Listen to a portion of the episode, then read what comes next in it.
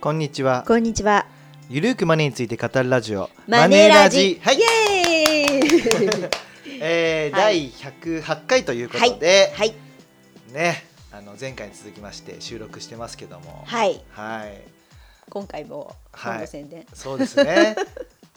最近のなんか、趣味は何かありますか。最近の趣味というか、いまあ今年のこのまあコロナになってからなんですけど、はいあの都内のホテルに泊まるのがお好おー。きになっちゃって。はいはいはいなんかはい。休み、結構連続した休みがあると、うん、な今んかホテル安くなっててますもんね。そうなんですよ、はい、コロナ価格になってると。コロナ価格になってるので、はい結構あの都内の、はい。まあ、割かし何度なんていうのいいホテルあーどこ行ったんですか。えっとね直近では、あのー銀座にあるペニンシュラホテルにおーお行ってまいりましーおー。て、はい。あとは。あとはホテルオークラとかおおあとはあの品川にあるあのストリングスインターコンチー。うわ。とかのいたすごいですね。やそうですよその、、はい やそれがコロナ価格でねあの本 当い。はい お得に泊まれるんですけども、はいはいまあそれで本当一泊どれぐらいらいなんですかね。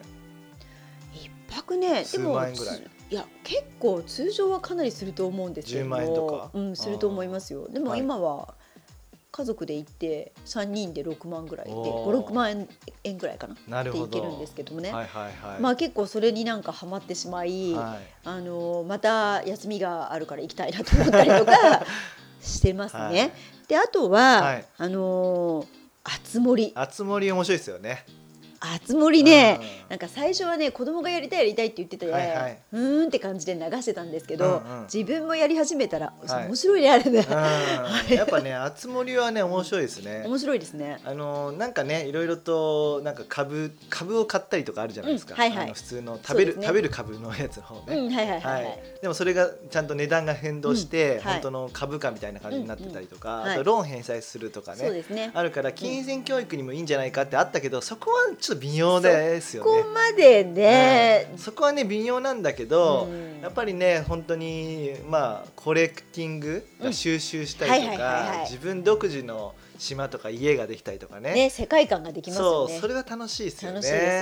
ねそううんあとはねあのやっぱりなんかいろいろ自分の服が作れたりとか、はいはいはいマイデザインマイデザインね、そういったものがやっぱその子供から大人まで楽しめるから、うんやっぱ任天堂ってすごいなと思いますえー、よ任ね。天堂すごいうん、あの今って e スポーツ市場っていうのうんうもんどんどんすどごんいどですよんね増えてってるじゃないですかうんだからねやっぱまだまだゲーム市場って伸びていく余地が全然あって、うんうんでそこで任天堂じゃないですか、はいはいまあ日本は任天堂ですよ ね、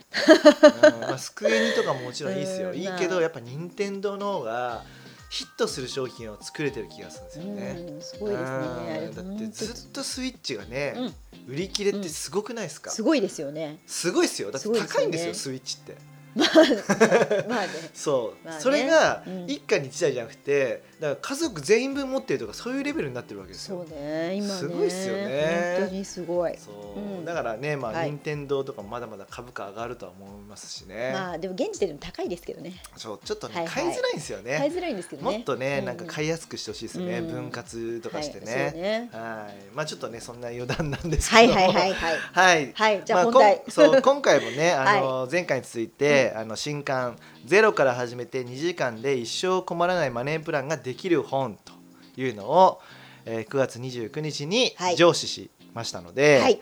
えーちょっとねこちらをご紹介させていただきたいなと。 はいかっこ宣伝はいさせていただきますはい、というわけでちょっとね収録内容をね大項目ざっくりお話ししますと、はい序章が今日本で何が起きているとはい1章が我が家のお金を見える化しよう、うんうん2章が家計のやりくりでこれだけ支出が減らせる、はい3章がため上手になるテクニックを一挙公開はいで4章が自分自身が働いて収入を増やすはいで5章が老後の収入を増やすはい6章がお金に働いてもらう資産運用基本の木はいで7章がコアサテライト戦略で実践あるのみとうんいうところなんですけども、はいはいでねこう全部のページ言っちゃうと買ってもらう必要がなくなっちゃう からまあ、まあねちょっとねちょっとねあの今日は、はいじゃあ、えー、とまずじゃあ固定費の削減まあそのそもそも節約ってうん正しい順序で行うのが大切じゃないですか、そうですねはいうん金額が大きいものがいいですし、うん効果が持続するものがいいし、うん我慢がいらないやつ、そうですうねん。これがキーワードですすよねそうですね。はい結局ね、あの頑張って節約して10円単位とかでうんやっても、あれ疲弊しちゃって、やっぱリバウンドしやすいですしね。そうなんですよね、うんで固定費と変動費っていうのがあるわけですよ。い変動費は食費とかですよね。はいで固定費とかは毎月こう一定でかかるようそうなかかる金額まあ家賃とかね、うんそういうものなんですけど保も、険料とかね。そうそう、ん保険料とか、はいなのでまあちょっと今日はね固定費のところもご紹介したいんですけど、はい、はい。まあ住居費の削減は見直し効果大ということで、うんえっ、とね家計の理想の住居費の割合は、うん手取り金額の20から25%です。本来はねね。で都本来はね内であればまあうん30かなって感じですかまあね。そうね、ん三十三から三十五、まあまあでもうん三十ぐらいに収めたいですか30っね。すうんうん。はいっていう感じなんですけども、はいまあ、どんな方法がね住居費を減らすにはどんな方法があるかって言ったら、うん賃貸の家賃を減らす方法はね4つほどあります。はい。おうはい一つはね3畳ワンルームっていうのが都心の人気エリアにあるんですよ30あ、人三畳なワんかンルーム。テレビで見たことありますか、はいはいはいありますうね。んすごい狭い部屋で、うんまあ上も天井高いから上に寝る場所があったりとかね、はい。はい、うんあるんですけども、ありますね。あのね6畳のアパートよりも23万安いんですよ都あ、そう心でなそうなんですかは。いへえ。だからい。狭い部屋にうん。するのもありなんですよ、まあまあまあね。ミニマリストとしてこだわらはいなければねなるほどね。はいはいはい。あとは僕もねやったことあるんですけども、シェアハウスを使あう、とかシェアハウス。はい。はいまあねあの若いうちはまあいいかなと思いますけどねあ、こよれりねうじさんなんかね、男性だけでやってまそうしたそもうそうんね。そうねなそういうふうなうんうんことをとってもいいかなと、うんあとはまあ安い部屋に引っ越すですね、うんうんまあ、あのそもそも今リモートワークが進んできてるから、うんまあ、あえて都心部に住む必要もなくなってきているので、まあ、ちょっと、ね、都心から離れるっていうのも一つ手なんじゃないかということですねあ。実際にこういう人多いんですよ相談でも、うん、やっぱそうですよね。そうですね、はいうんで実家に住むね。ねやっぱ実い家いはっ最すよ強ですよね、あいいですよのね、親孝行にもなるし、うんまあ、ただ自分でね、うんお金はある程度出さないと、うん、ね、うざいなこの息子娘はってなっちゃうんで ただねこれね、はい実家の弊害はね家事ができなくなるああそうねそれはそうかもしれないですね。はいはうんはい、で今家を買っている人の場合は、まあ、住宅ローンの借り換え、あーまあね、うんこれはチャンスですよね今ねそうね、っんていうところがあるかなというところです。はいまああのー結構ね、あのー意外と住居費削減はできるということですね。はいで、まあ、固定費の王道は、えーとまあ、住居費生命保険料通信う費んってあるんですけども、はいまあ、ちょっと保険は最後に回して、うん通信費ですね、はい、通信費はね、うんもう「ニュースウォッチ9」にも出たということで、はいまあ、それをあのあの「ニュースウォッチ9」の内容は大手キャリアのそうそうそう電そ話う、代がね大手そうなんですよ、はい、な何割なんでしたっけ7割ぐらい4割カットでしたっけそうですそうです4割カットかうん6割か、うんはい、になればまあ家族4人でそう年え間ー8万ぐらい,、年間8万ぐらいっていう話でしたけど、はいそもそも今格安格安 SIM ってたくさんあるじゃないですかねえ割と普及してきてますね今ねそうなんですよこの格安支部うんなんかビッグローブとかもあるし、OCN とかもあるし Y モバイルとか UQ モバイルイオンモバイルとかこの UQ モバイル使ってる人が周りに増えてきたあ増え感じてがき。したますはい、あのーまあこういうの使うと、うんスマホ代は月2000円台にねできるんですよ。うんはいはいでちょっと前までは、うんえっとあそうか2019年の10月か、うんから1000円にねあの乗り換えた時うんうんうにん解約金がね、1000円で済むようになったんですよ、それまでは9500円かかるところだったんですけども、うんはいはいそういうふうにあの解約金もうん安くなってるんで、はい、これ乗り換えやすいですよ乗りね換えやすくなってますよね。うんうんだってあの大手キャリアは使ってると平均で月8000円ぐらいっていうふうに出てたんですよそうでねす、ねだから結構違いますもんねそう一月ね全然違うんですようんうん、であの格安 SIM って言っても結構いろいろと種類があ種類っていうか各キャリアでサービスが違いがあって、うんうんあの通話メインで使いたい場合とかは、まあ、例えばそれだったら OCN モモバイルワンとかうんデータ通信メインで使いたい場合はビッグローブとかがいいとか、あとはつながりやすさを重視するんだったら、まあ、Y モバイル UQ モバイル、うんイオンモバイルとかっていうふうにあるんですけども、うんまあ、そんなところもね細かく調べてここにね本に載ってますので、はいぜひ読んでいただければと思っております。はいはいで保険なんですけども、保険がですねやっぱり見直そうっていうことなんですよ。うん、これはあの都度じじ時間が経てばですね、どの保証が必要なのかっていうのはやっぱり変わってくるからまあねなんですよね。ね優先すべきものは違いますもそんうだねから分かりやすいのは結婚して子供が生まれたらとか、うんはいは子供が独立したらとか、まあそういう時に保険は見直した方がいいわけですよ不要な保険に入ってるとと思うんですよね。うんうんそもそも保険っていうのはもしも何かあった時に、うん自分のお金では負担ができないから、はいはい保険でなんか保証してもらおうっていう話ですよね。そうですね、はいもう保険さ入ってる、やっぱり日本人は保険好きってよく言われるじゃないですか、はいはい、やっぱりあのお客さんの相談とか乗ってても、うん、まあ、結構あの入ってる人多いなっていう印象ありますねいろんなものに。そうですよね。でそもそもあの公的医療保険ってすごいじゃないですか。はい日本はねま恵まれてますよそねう健康保険で、まあ三割負担だし、はい、高額療養費制度っていうのもありますよね。はいあのまあ一ヶ月の医療費を8万から9万ぐらい抑えられるっていうやつですよね。うんあとは、まあ、傷病手当金制度があったりとか、うん出産手当金があったりとか、は育児休業給付金があったりとか、は介護休業給付金があったりとか、うんうんだから過度に保険に入る必要はないんですよ。まあそこそうですねまずあうのん公的で何がね保障されるかっていうのを考えて、はいそこの不足分を入るようなイメージかな。そうう、んううんんあとはその、ね、掛け捨て型のがやっぱりいいかなって僕は思うんですよ。これなんかねそうですよねうんまあ、だから死亡保険とか入るんだったら、まあ、定期保険とかで僕はいいかなとは思いますし、うん、あとはあのーまあ、対面型とかで入るよりもネット製法とうかんのがやっぱり安いですようね。うんんそれはあの保険には準保険料っていうのと付加保険料ってはいはいいう2つに分かれるじゃないですか。ではい準保険料っていうのが将来のその解約とか保険金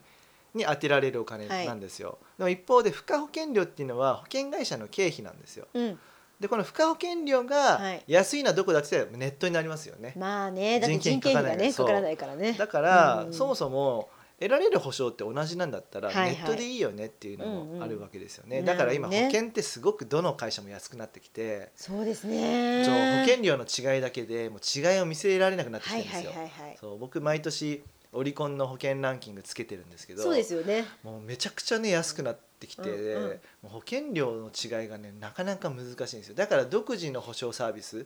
ていうのでやっぱ点数が差が出てくるのかなというところで、うん、やっぱり今付加価値をね求められる時代なのかもしれないですね。そうねまあ、そう考えてくると銀行とかねなんか付加価値が提供できないとどんどんもう離れていきますよね。まあねやっぱ活用度がね、あんまり昔に比べてね。はい、この前もお客様で低くなってあのなんか、まあ、宝くじが当たったお客様なんですけども、はいで何をて提案されたと思いますますうんうん、 1億円入った人なんですけどえー、なんだろう結構向こうのあの投資信託の手数料の高いやつそううそうそうそう、ん例えば、まあ、その新しくあの今年新設されたようなアクティブファンド、はいはい。うんであの S&P500 をベンチマークにして、うんこうそこよりも運用成績を上げるようなアクティブファンド、はいはいうんまあ、信託報酬はそんなに高くなかったんですようん1点、うん、あ2%ぐらいかお2%、うまあ、高いか高いな、はいはい2%うん、そこにいくら突っ込んで突っ込まさせたかっていうと、うん3000万ですよ あーすごいですよねまあねやっぱりだって銀行はさ、うんあ銀行はさって言うとまあなんかあ れあれだけどはいやっぱり結局そのお客さんのまあライフプランっていうよよりりははやっぱりねノルマがすごいからね利益うんあのまあね半沢直樹もあってねその銀行の 黒いところが見えてますけど、はいだからはいそういうふうなアクティブブファンドで手数料高いものを売る、まあ、手数料高いですね2%はね、まあであと高いは、ねあのトルコリラ建ての債券うんうをん買うっていうね、で債券自体はあの手数料かかんないんですよ、うん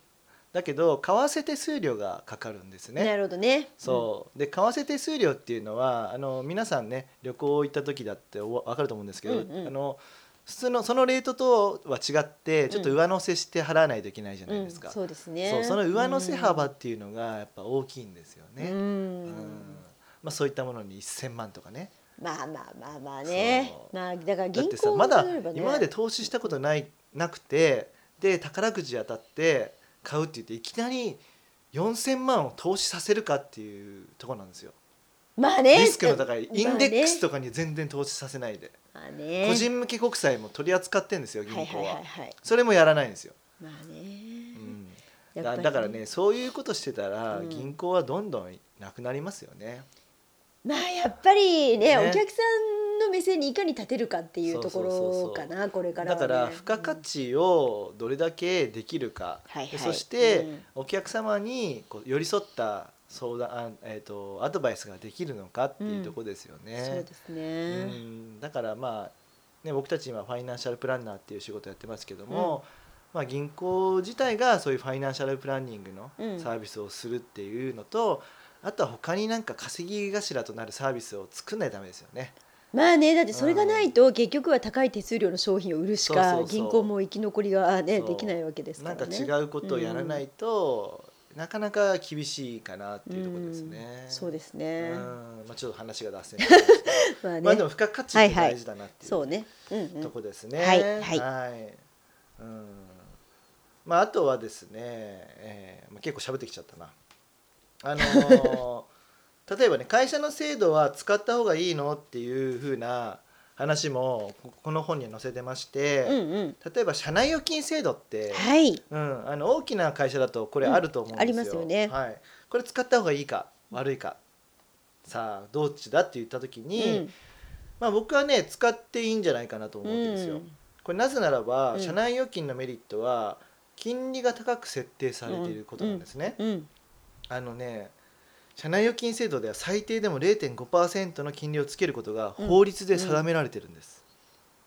ね、これね昔ね、あのこれ知らない人多いですよね知らない人多いんですよね。あのお客様でね、あの大手企業の方で社内預金をね、うんうんあの利用してる人か方いらっしゃったんですけど、うんうん結構すごい金利ついてますそうよ。そうなんですよ。こんな金利ついてるんだ。そう最低でも0.5%金利だから、うんあのこれね社内預金制度配信してるところも結構増えてきてるんですけど、まああね最近はねるんだったらこれ絶対やった方がいいですね。うんうんはいということです。はい。まああのただあの社内預金はペイオフの対象外になってます。はいペイオフっていうのはあの、預金保険制度ですね。はいうんあの1000万円とそのはいよすあの利利息息ですねまでっていう、うんそこまでしか保証されないなんですけども、まあ社内預金はそのペイオフの対象外と。はい。うん、だから会社が倒産した場合にはお金が一部戻ってない来ないこともあるということですね。はい、で会社の制度は使った方がいいのっていうところで、うんもう一つ紹介したいのが従業員持ち株制度ってありますよね。はいはいはいはいはい。これやった方がいいのかっていうところなんですけども、はいはい。えっ、とですね僕はねやんなくていい派ですね。う。うんうん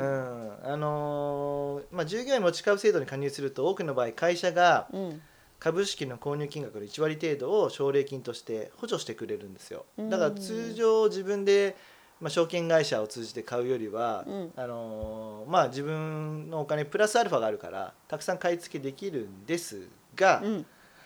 あのーまあ、二重でリスク取ることになるわけですよ。うん